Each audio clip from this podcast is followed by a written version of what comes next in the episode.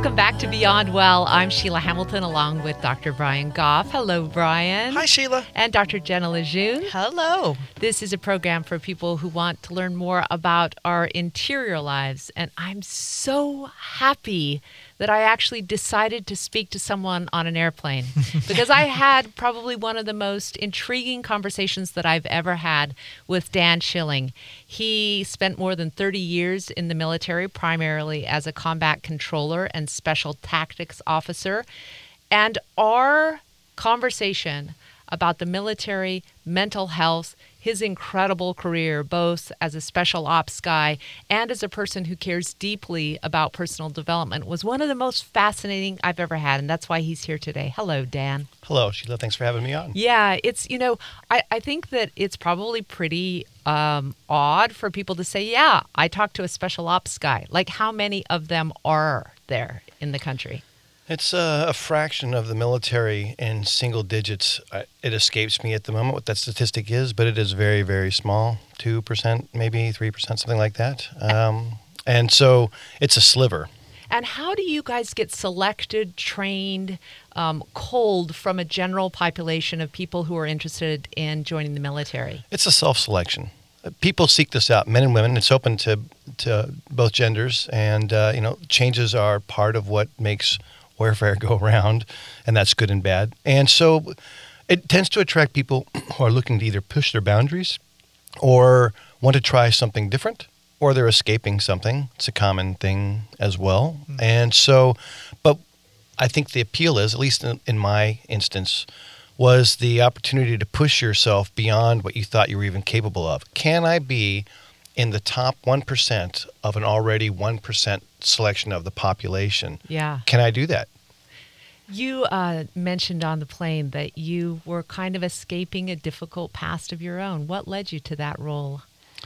Well, it, it, for me, that was actually this book, and it goes back on 30 years of doing special operations across, I, I think it's like 26, 27 countries. Not as many as some people, but more than others. And you know, across three decades, there's a lot of foreign policy and a lot of different things that we've done this country over that period. Started in the 80s into the 90s, and then the war came, which is the longest running war in American history. I mean, it's happening tonight while we're sitting here having this conversation. There's men and women in places like Yemen, Libya, Afghanistan, obviously, that are doing things that are very, very difficult to do. And those, to go back to your question, those things leave scars like any experience you have in life, if it is a challenge, there are going to be things that stay with you forever. And scar tissue may cover over, but it's always resident. Yeah, I uh, was just so struck by the most recent report. And, and, in fact, there is a conference this month in Atlanta to deal with the increase in the suicide rate. The military has done a really good job of trying to implement suicide prevention techniques in the last two years, and still the suicide rate is now 22 veterans per day. And Dan, you had some really interesting background as to why you think that's occurring. Well, I think, well, so to actually address something that you brought up, which is the military's efforts to stem this tide, which is a difficult thing to do. If anyone who lives in who's Danish knows, understands it's hard to keep back the sea, and this is a similar thing. I would say, and the Air Force itself has taken extreme measures in the recent uh, weeks to address this. They actually did a shutdown of the Air Force, Air Force wide, to address this issue. And I gave a speech yesterday at the Portland Air Base and it was one of the questions that came up is, you know, do you think we're doing a good job of this? And the challenge, of course, is, and you know this better than almost anybody, that it there's no blanket you can apply. There's no leadership solution that you can apply to this. It's an individual thing. You have to reach out, touch that person on the shoulder, and mm-hmm. say, I-, "I think you're not okay. Can I talk to you?" And you know, it's touched me like most people in the military. I knew I've known seven guys very, very well who killed themselves, my, including my best friend. Mm. And and you and, but you all, you all know this, and mm-hmm. sometimes you can see it coming, and you can't stop it, and sometimes you never saw it coming.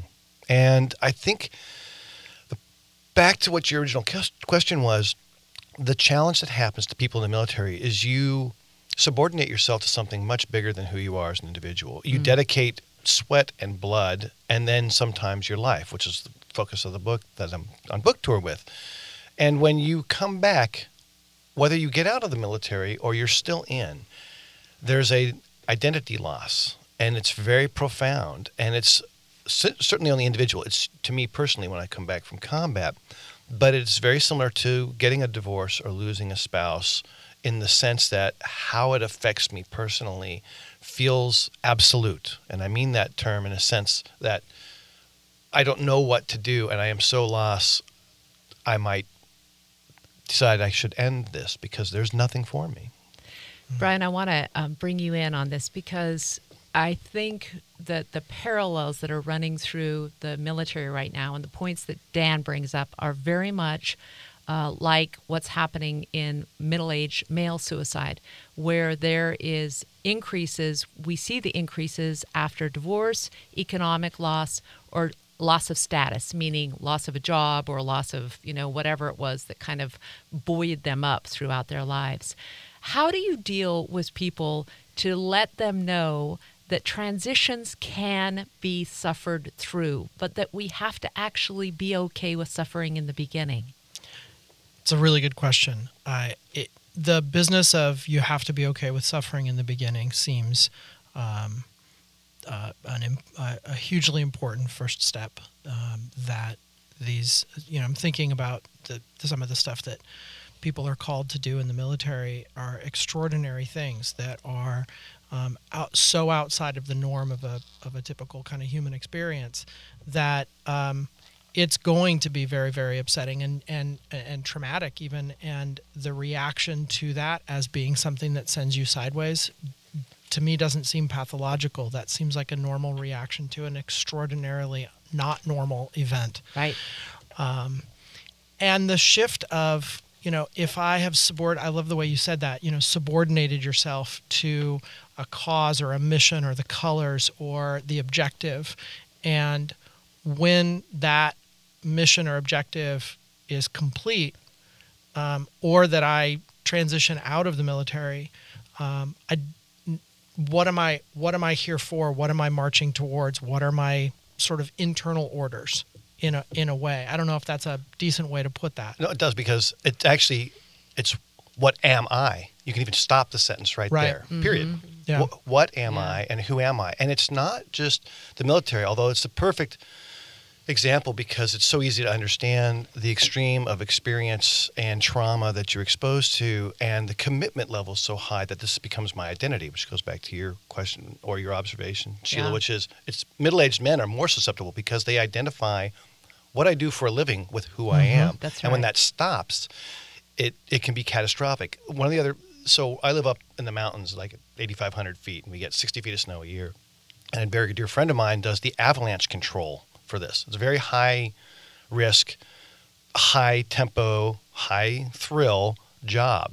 Throwing bombs on a mountain to start avalanches, that's pretty cool. But the trauma that comes with that because you lose people, you lose people under you. And this this individual has experienced the same thing, never served a day in the military, but the experiences are the same. And mm-hmm. victims of trauma are the same as well, too. Now, it's a mm-hmm. different victimization identity now. I, I be, I take on this identity unwillingly because it's happened to me. But I think it's this back to, well, who am I? And if you don't know, it's bad. Yeah, and I guess one thing I'd like to piggyback on about what you said, Brian, was you know this idea that you have to be okay with suffering in the beginning.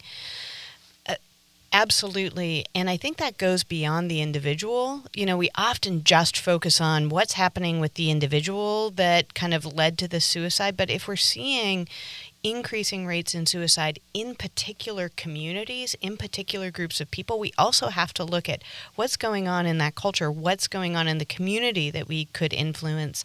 And I think the idea of as a community, we also have to look at what messages we're giving about whether or not it's okay to suffer.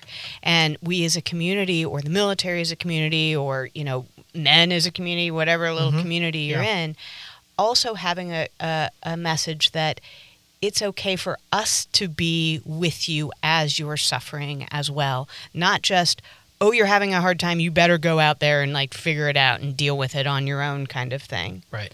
Well, it's also, I, I want to ask you about that, Ken, because it does run counter to masculinity, bravery, c- courageousness, everything that's required to do the job you have to do in the military is opposite of what it takes to heal from suicidal ideation. It's vulnerability. It's the willingness to ask for help. It is the it is honestly at the point of saying, um, I need assistance. It's so it's like how do you deal with those competing interests when you're dealing with a health crisis that's as serious as the one they have in the military right now? Well, it comes back to the individual, and it goes back to what you made the observation of. Suffering is inevitable. That's Buddhist. That's Yeah. the essence of Buddhism, and how you manage it is the resolution of Buddhism. I mention that because one, I liked your observation, and second, that's what saved my life. Mm. Yeah, having killed people for a job, killing people is a net negative. There's no upside as an individual to killing another individual, even when it's justified. And I don't think I killed anybody that I, I, I didn't need to kill. It's hard to say because of the kind of job I had. You kill a lot of people, it's hard to sort them out. You have to live with that, and that suffering is very, very real. But the bottom line is, you, the suffering is it's it's part of life. There is Yeah. no mm-hmm. escape from that. And Yeah. what saved me from my own problems, and PTSD is an overused term, but that's what it is. For me, I call it shell shock, and maybe it's because I grew up under World War II veterans, and that's a term from that war. Yeah. Right. But I had my own shell shock, and Buddhism is what allowed me to pull myself up. And it's back, Jenna, what you, mm-hmm. you were saying. It's like as a collective, I Yeah. found these other people that had a philosophy and an architecture that I could understand. Yeah. Nothing against religion. That's just not how I could find Mm-hmm. sense and resolution that helped me to survive. Mm-hmm. Otherwise, I'd be dead. I should be dead anyway, but many times for many reasons. But mm-hmm. I, how how does that get resolved that you know you had said one of the reasons that people get into special ops or even i suppose military in general or whatever it might be is uh, i want to see if i can push myself beyond what i'm capable of. Because there's got to be a place in there where you're like uncle and then no i will continue or i want to quit but i'm not going to or this is painful or i'm freezing cold or whatever but i will press on and somebody says you all right? And it's like yeah leave me alone i'm fine you know like press on um, that psychologically it seems like people can it, the danger it seems at least in my eyes the danger might be to then have people say dude are you all right that you extend that same like i'm fine i'm fine i could ignore all the messages in me that say Yeah. no you're not okay yeah. Absolutely. In fact, one of the things we would do to instill that commitment to do whatever you have to do under duress or on a battlefield in in mm-hmm. peak conditions is we take your oxygen. There is nothing more fundamentally physiologically demanding than the need for air. You go without food, go without sleep, go without water. When I take your air and I put you underwater, if you can push yourself to the point that you will push past consciousness and overcome the the absolute right I have survival instinct, and you can suppress that. Since I can't actually shoot you in training, this is the next best thing. It's what kind of the things that we Yeah. do. And but the what that instills is this self fulfilling self reliance. And I don't ask for help, and, and and the special ops community is the worst at this. And I was also Exhibit A for this because yeah, I'm good, I got it. right That's a problem. I was watching this documentary about uh, in preparation for this, uh, one of the most recent documentaries on on Black Hawk Down, and you know they're talking about being in the UN vehicles because there's the only vehicles available, and the bullets are pinging off of it, oh, and Yeah. RPGs, and and then they stop, and it's like get out, and my brain is like. Fuck no! I'm not getting out. they left That seems like a terrible idea, right? But it's like, yeah, okay, get out, get out, and now the bullets are going to ping off what? What Me? what was that experience like? Please give us the detail of what's happening. What's Brian well, describing? So, I mean, what what Brian's talking about is it's a seminal gunfight in American history. It's one of the most extreme examples of an underdog American force, which almost never happens, which is why it is still resident. Um, 200 guys in a city of a million people, all of whom are armed and have been in civil war for a couple of years, and we're there to pick up one of their leaders in the middle of the day from the middle of their stronghold in a city of a million people. That's pretty audacious. And I'm very proud of that. In fact, most people, now that's Black Hawk Down. That's what that is. And for me, you know, publicly it was shaped as a failure, which is 100% not true. We went out that day to collect these guys under those conditions, and we mm-hmm. did that. We collected them. It cost us 18 men. We killed maybe 1,000, 1,500 people. That's a huge number. And so for me, you know, the experience of that is it's it's frustration, it's elation, it's fear, it's anger. That's extreme combat. And it was very Hollywood in its reality. I mean, things are mm-hmm. blowing up all around you. I was just waiting for my turn to die because everybody else was getting shot. And that's just what happened. Now, don't get me wrong. Like, I'm very actively involved in what is happening here. Mm-hmm. But ultimately, one of the things you come to realize over the long haul, if you experience enough things like gunfights, is you don't have control. It's mm. an illusion. Mm-hmm. And the best you can do is shape what you think you can do to affect this outcome. And it goes back to a mm-hmm. collective. The- One of the reasons we do that type of training, and it's sort of off subject of, you know, mental health this way, but it's resiliency, which does have Yeah. mental health ad- Absolutely. advantage. Mm-hmm. It's not always weakness like, oh, I'm not asking for help. Some guys can get through this stuff pretty well. Um, mm-hmm. but man, it's it's how can we how can I contribute to what we are going to do? And it was just a really bad. Is it sort day. of is it sort of like ignored in the mission and then let's debrief the hell out of it? It's ignored during the mission because you have to prioritize what needs doing. Right. That's one of the things we're instilling by pushing you past the need for oxygen. What Mm-hmm. do you have to do? I have to swim to the other side of the pool no matter what. Can't get a breath till I do that. But you made a good point yesterday, Ken, about it used to be that armed forces used to be able to go into combat and then have many, many months to debrief with their fellow comrades. And now the routine deployment of these people is causing a kind of toxic stress and the inability to actually process what they've seen, done, felt, witnessed. and reintegrate. And it's Right. worse for people who have experienced trauma because one day I'm on a battlefield, and next thing you know, I'm in Landstuhl, Germany, and the next day I'm at Walter Reed, and my wife is there, and I'm like, mm-hmm. hey, 48 hours ago I was shooting guys in the head. And that's a that's a very difficult thing to process because it's it's not so much that it's debriefing, which has this formal feel. It's this decompression. It is Uh-huh. this Yeah. shared experience, and this is what helped me in Somalia. Is after the fact, we weren't supposed to have alcohol, but I had a sneaked bottle of gin. And a friend of mine and I would go out and sit on the sandbags and smoke cigars. And this guy's an American hero, received the Air Force Cross, saved seven guys' lives, and he's one of my best friends. And we would sit on the sandbags at sunset, sneak some illicit gin and smoke a cigar, and we would talk about what was happening because half of our force was wounded and now gone. Our hangar that was full of a couple hundred guys was now half full. And, how, and this is all part of that process. Yeah. One of the things you just said there, Dan, that uh, I hadn't ever thought about it in this way, and you obviously I'm not in the military, so you tell me if this matches your experience. It occurred to me that maybe one of the things the military is exceptionally good at is giving people while they're taking away maybe this like need for the individual life like oh my god i have to do anything to preserve my own life they're giving them this reason to live. They're giving them this sense of like very intense purpose in this collective. And then, sort of, what happens is they come back, and that reason for like the purpose of what they're doing in this world is gone. But then, so too, they, they don't have that kind of maybe normal life preservation that those of us who haven't had it mm. trained out of us have and so maybe that's also part of part of the problem is that what we need to do is not so much keep them alive but give them back some intense reason to live some some purpose for them But you can't actually give that to someone. They have to Yes, determine it. yes. That's but Thank uh, you. but Yes, your point is yes, valid, and that yes. is what do you do? Yeah. Two things that happened for me after 31 years of a lot of traumatic experience. You know, I've been shot and helicopter crashes and these sort of things. Was what do I do next? mm-hmm. and and how do I manage my own internal damage? Mm-hmm.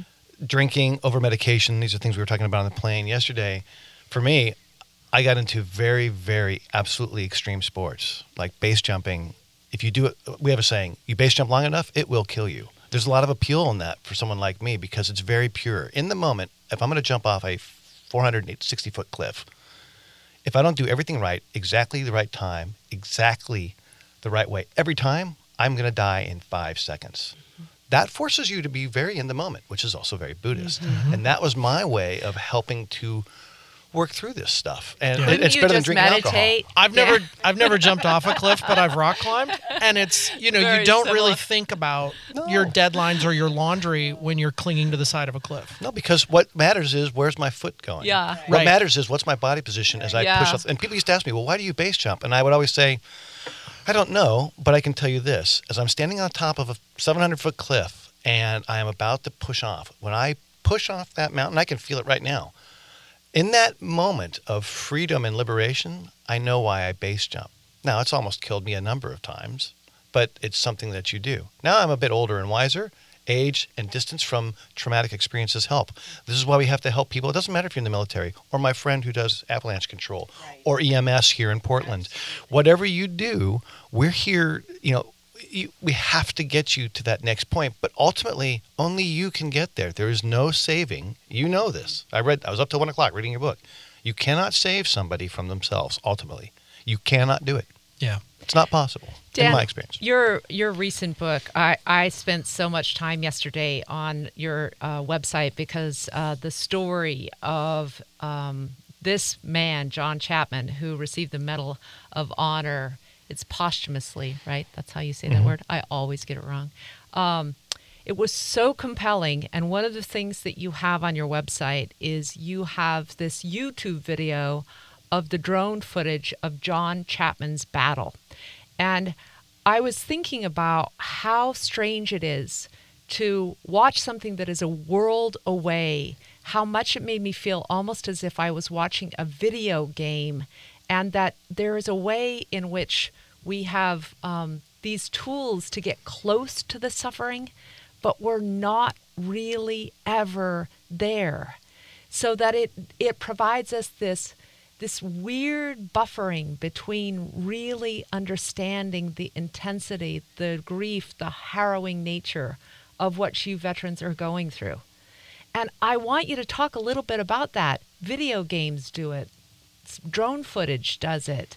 Um, all of the things that allow us to think, well, we kind of know what it's like to be in a battle. Is it good for the public to have this this kind of facade between us and how terrible it really is? Well, it breaks down the facade, and it actually goes back to the Second World War. The reason the Second World War ended the way that it did, without the complete invasion of Japan and some of these other things that had happened, was Americans for the first time, and you could extend this to the world, we're seeing what it looked like to have dead people washing up on a beach, ah. to see fire bombing and carpet bombing in Dresden and Tokyo. And when you, as a civilian, this you're three civilians, I'm a military guy, and when you start seeing that, your own population will not allow you to prosecute a war to unconditional surrender because it's too horrific to watch. Ah. And so you're not even there, and you're like, I don't want to see this. And I, I equate, hmm. I do this with people all the time. I, I equate combat with sex. Here's why. You're, before, let's just say all four of us have had sex in our lives. Hypothet- Let's- hypothetically. Let's say. And and but before you had sex, you had this idea in your mind. What is it? What's it like? Mm. And it, it sounds like a good idea. People talk about it. There's it's on back in the days it was magazines or whatever. Now it's on the internet. And what I, I want to be a part of this. And when you finally have that experience, you all of us know it's different than what you expected. Combat is the same way. What you think it's going to be, and young men want to go to combat who are doing this. Man, I wanted to go to war. I wanted to go down, hunt people down who I thought should die and kill them because it was a way of validating myself or pushing myself. And it's an ultimate experience. And there is upside to this too. Back to what you were saying, Jenna, it's like, it is the ultimate high. It's the ultimate practitioner practicing the ultimate game. Uh, it's a Cormac McCarthy quote from Blood Meridian, I think. And man, that's there's upside to that. But as a population, you don't you can't know what sex is like till you have it. You can't know what childbirth is like until you do it. You can't know what combat is like until it happens. Mm. Mm-hmm. And so that's it go, that's why I mentioned the Second World War. This is where it started to change warfare. Why do you think in the first Gulf War we stopped without invading Iraq fully? George Bush, whether you're pro or con, doesn't matter, made this decision. We're not going to finish invading this country. The population's not going to want to do this. Bill Black Hawk down. Bill Clinton pulled us out of Somalia after we killed a thousand people and lost 18 of our comrades, and undid everything that we had been working for for two months or three months, however long we'd been there, because politically it, and publicly it was not popular, Popular. because people didn't want to see more. Uh, my friends are being dragged naked, dead through the street. That has an impact in America. You were watching it. Yeah. I was a mile down the street watching this happen on CNN. I knew right where it was happening. I'd been there. Jeez. Yeah, and you want to go back and you would, you know, then you have this normal human reaction, which is I'm going to go back out there and kill everybody in the street. So, uh, in your own mind, are you are you a fan of more?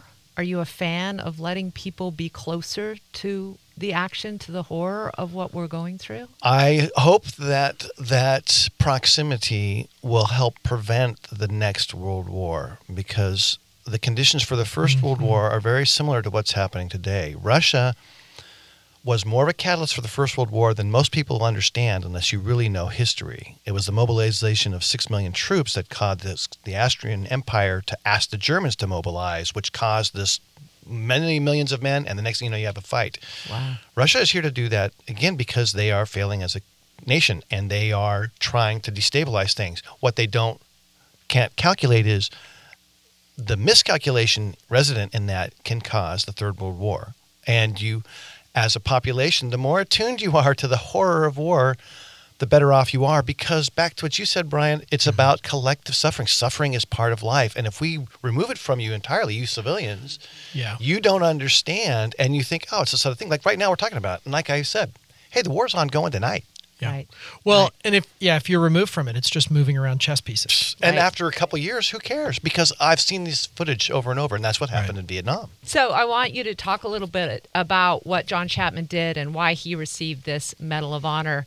Um, Dan, it, it occurs to me that he must have had some of the same sort of wiring that you do, a, a super adrenaline seeker. You watch that drone footage of him just charging up that snow hill mountain and you're like who was this guy and why was he so different than the rest of the people he was with he was a different character I don't. Well, so actually, I don't think he was that much of a different character. What he did faster than anybody else, which was driven by circumstance and the way it, the events unfolded immediately when the team came out of the back of this helicopter, and I'll spare you why that was so.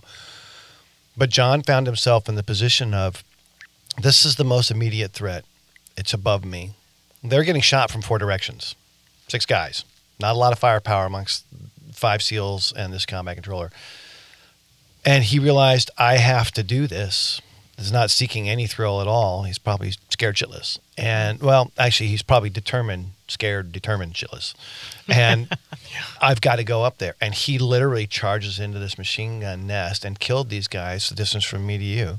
And he got shot in the process. And that, that courage right there is what qualified him for the Medal of Honor. But really, what makes his story so compelling is this the SEALs, under intense enemy fire, made the decision to retreat, but they never checked John's body because the team leader thought he was dead. And he, we know he was not dead.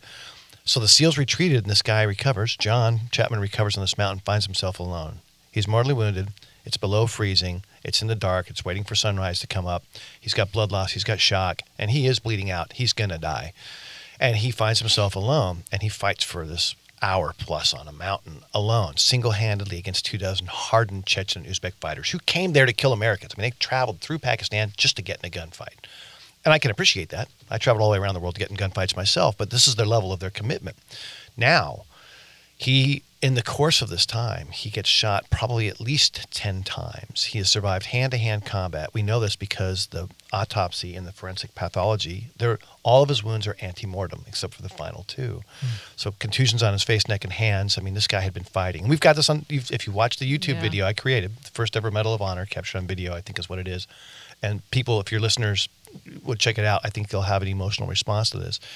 But what makes him so courageous and literally qualified him for an independent second Medal of Honor, he only received one, was alone, freezing, in the process of dying, been shot and shrapnel wounds 10 times, hand to hand combat. He hears another helicopter, the third helicopter coming to this mountain. There's only one place it's going, and it's to the top of the mountain to re- retrieve the SEALs. No one knew John was up there alive except for another combat controller and some Delta Force guys who had heard him calling on the radio he makes the decision to climb out of this bunker and aggressively attack the enemy in three directions to protect 18 men he never knew. And he literally shot to death through the heart. Blood pressure dropped to zero and he expired. And the last things that John Chapman would have seen as he closed his eyes was this helicopter controlling its crash onto the mountain as Rangers and another combat controller and some other Air Force members poured out of the back. Would have been the last thing that he saw. Whether he what he felt and what he thought, I don't know. But I can say he made that decision to climb out of this bunker. It is the most courageous thing I've ever seen. Sometimes I break down when I talk about this, and I spent three years writing this book, and I've been with this material. I've been through that video a million times. I've seen it as early as 2010 and uh, it's still it just is so powerful this commitment but you know what i equate it to there's another circumstance or an aspect of life for certain fortunate individuals that have such an absolute commitment to another it exceeds anything else we know and that's maternal love. Mothers will do anything to protect their children. They'll take on three big male attackers and mm-hmm. shred them. Yeah.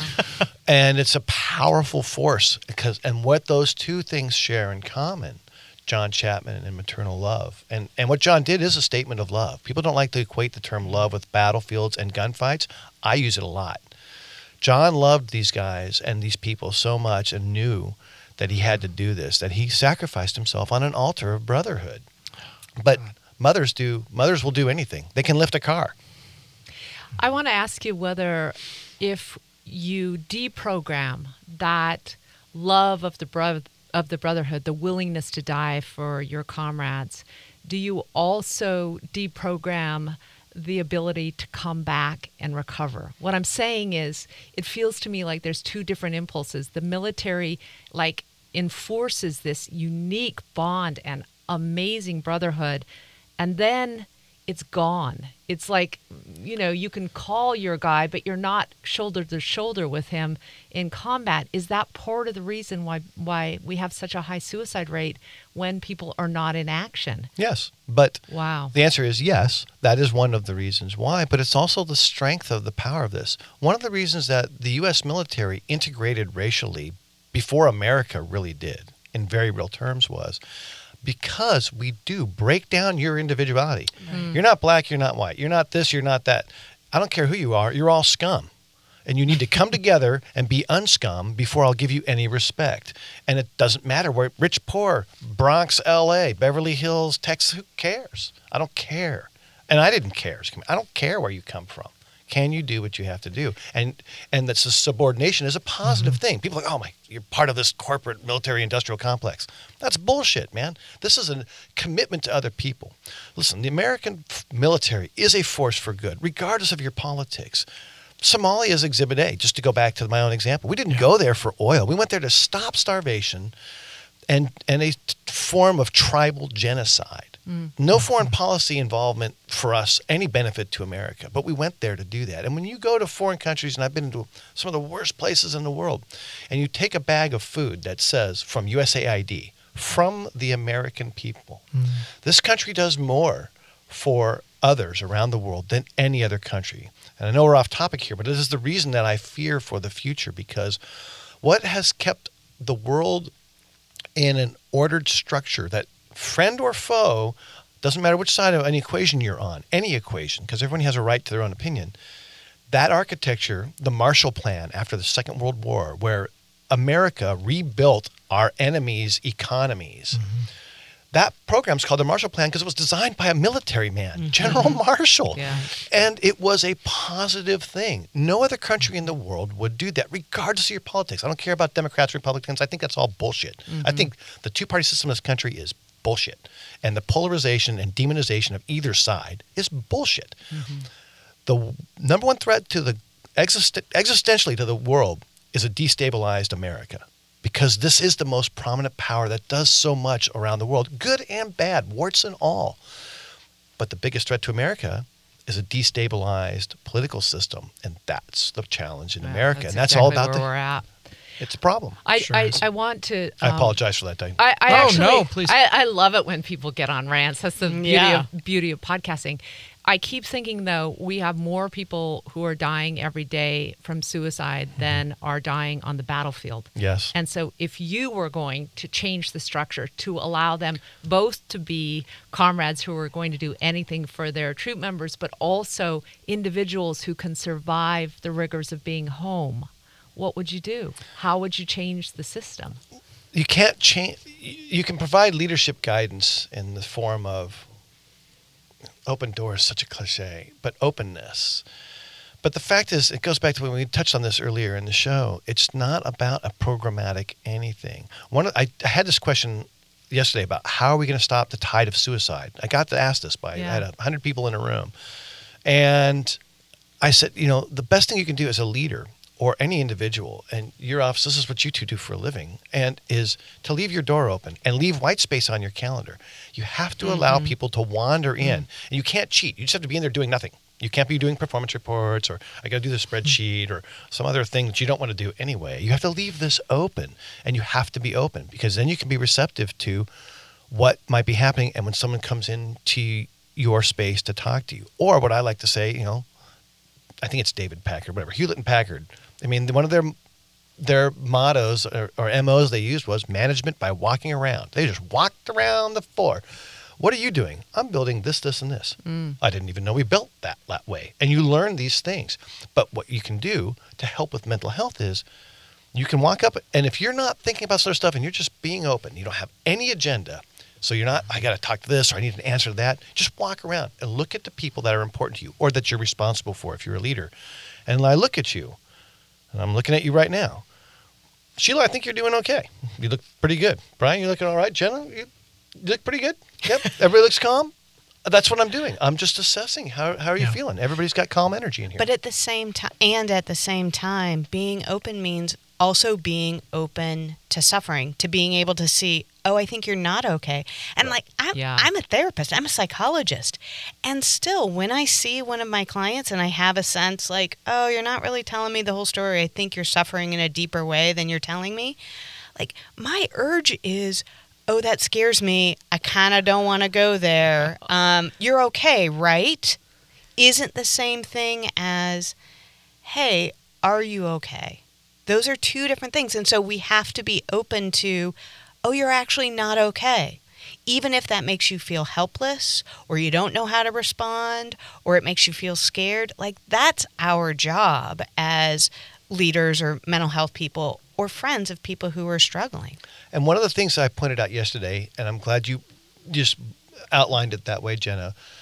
Part of my answer to this young woman's question to me was one of the best ways I have found that you can do that is to offer or proffer the olive branch first yourself, which Oh, is to yeah. say, Yes. you know something, Eh, you know. And the third thing is, I look at you and I say, you're not okay. And then to open that door, you say, you know what, I'm not okay either. Yes. I have these Right. challenges, and I, I've done this a lot with people. You know, again, I've lost seven dear friends and many more people I've known to suicide in the military, all the military. And what I do now is I'll reach people, and, and physical contact helps. I know this is the era of you're not supposed to touch people, and I don't think that's bullshit too. That's how you connect with people. And if I'm mm-hmm. earnestly trying to talk to you, and I reach out and say you're you're not okay, and Yeah. let me tell you why I'm not okay and how I have suffered Right. and and without saying to you here's how you're suffering because then you're going to make them defensive or you might make them defensive or you might be wrong i Yes. say what i see in you is looks like you're not mm-hmm. doing well but let me tell you how i have suffered. And i can tell you man i for a long time i was afraid i was a sociopath mm. because i had killed people and sometimes i didn't feel bad about it. Mm. And i asked this question to a therapist one time and I said, you know, I'm worried I'm a sociopath. And they laughed. And I went, okay, maybe that's a good sign. and they said, sociopaths don't ask that question. Don't- And I went, don't. okay. Right, right, That's a good sign. Don't worry that Yeah. they're sociopaths. That's a They're good not sign. worried. you know this business about like are you okay it's a perfectly good question it may presuppose that okay is what we're supposed to usually be Right. and and that's i think a mistake I- it's uh, college football season uh, side note go ducks um, but you know it's like during the game there's a difference between hurt and injured. Everybody's hurt. Everybody every single mm-hmm. player is hurt. Nobody feels good getting hit right?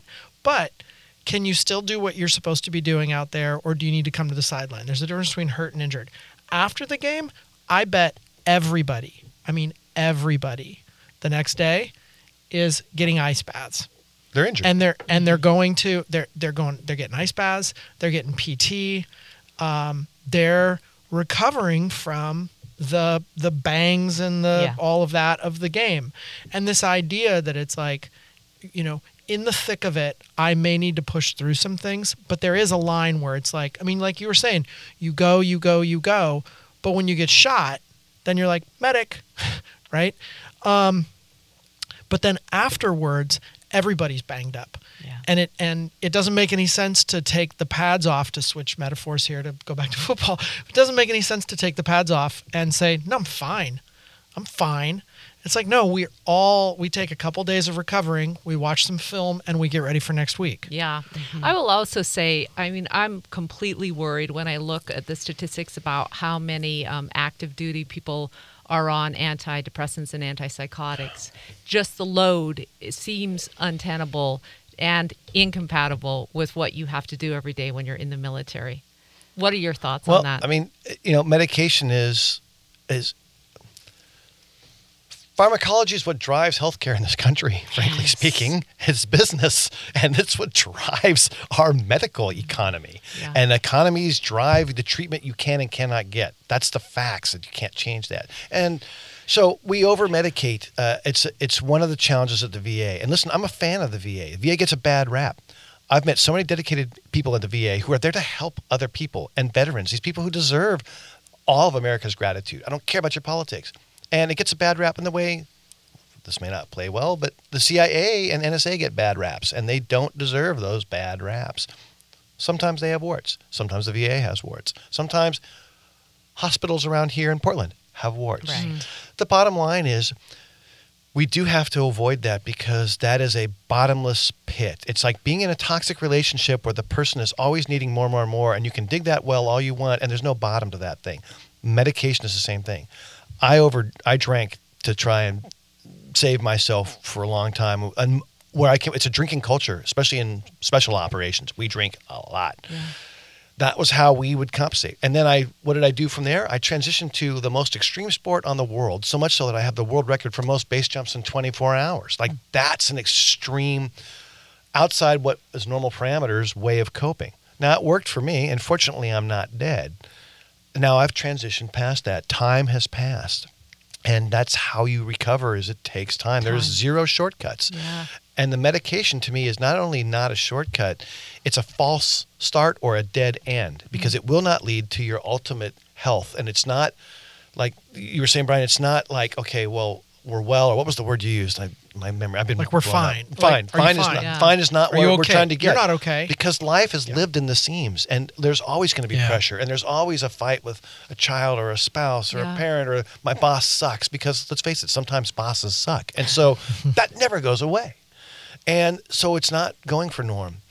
But what is compounding the problem for veterans, back to your point, Sheila, is over medication, which is our structure for healthcare in this country, is m- these this particularly vulnerable and susceptible population collective are being thwarted from recovering because of this medication. And it leads to suicide combined and compounded by loss of identity. Combat addiction and i don't mean to go on but i am uh, is is a real problem. In this longest running war in black special operations not white special ops but the black stuff the john chapman's unit the 24 special tactics squadron which is equal in every way to delta force or seal team 6 in those communities the people who are executing those missions tonight, they're getting ready to go out right now, probably in about four hours, I have more combat experience than any generation of Americans ever. Ever. Wow. The Civil War, World War II, they have more combat time, and combat addiction becomes the reality. I like combat, man. I get it on. It's a very real experience. And I feel like I'm making I'm part of this bigger thing and I'm making a difference and I'm in, I'm commanding this environment. We always win our gunfights. No one fights better than American Special Operations Forces. And then when you come home, guess what? The family is not the reality. Mm-hmm. That's not. I need to get back to the war. Yeah. I have guys who've told me, "Hey, Dano, I, I'm going over to this unit because I haven't killed enough guys yet." That's a statement. Wow. Now, these lawful bad guys, but man, this is what he thinks his mission is. And it's not Christian crusaderdom. It's these people are a threat. They're oppressing others. I have to kill these people. That's the solution. It's like a surgeon. Every problem is an operation. Ah, what you need is foot surgery. Wow, I could talk to you for like another two hours. You got to go on another flight together. well, I'm sure we're going to take some runs at Alta Sunday. I want to remind people that if you want to see some of the videos that we've been talking about, danschillingbooks.com. Yep. It's such a pleasure, really incredible to speak with you. And thanks for bringing your whole heart, body, experience, mind to this interview. Thanks very much for coming in, Dan. Really appreciate it.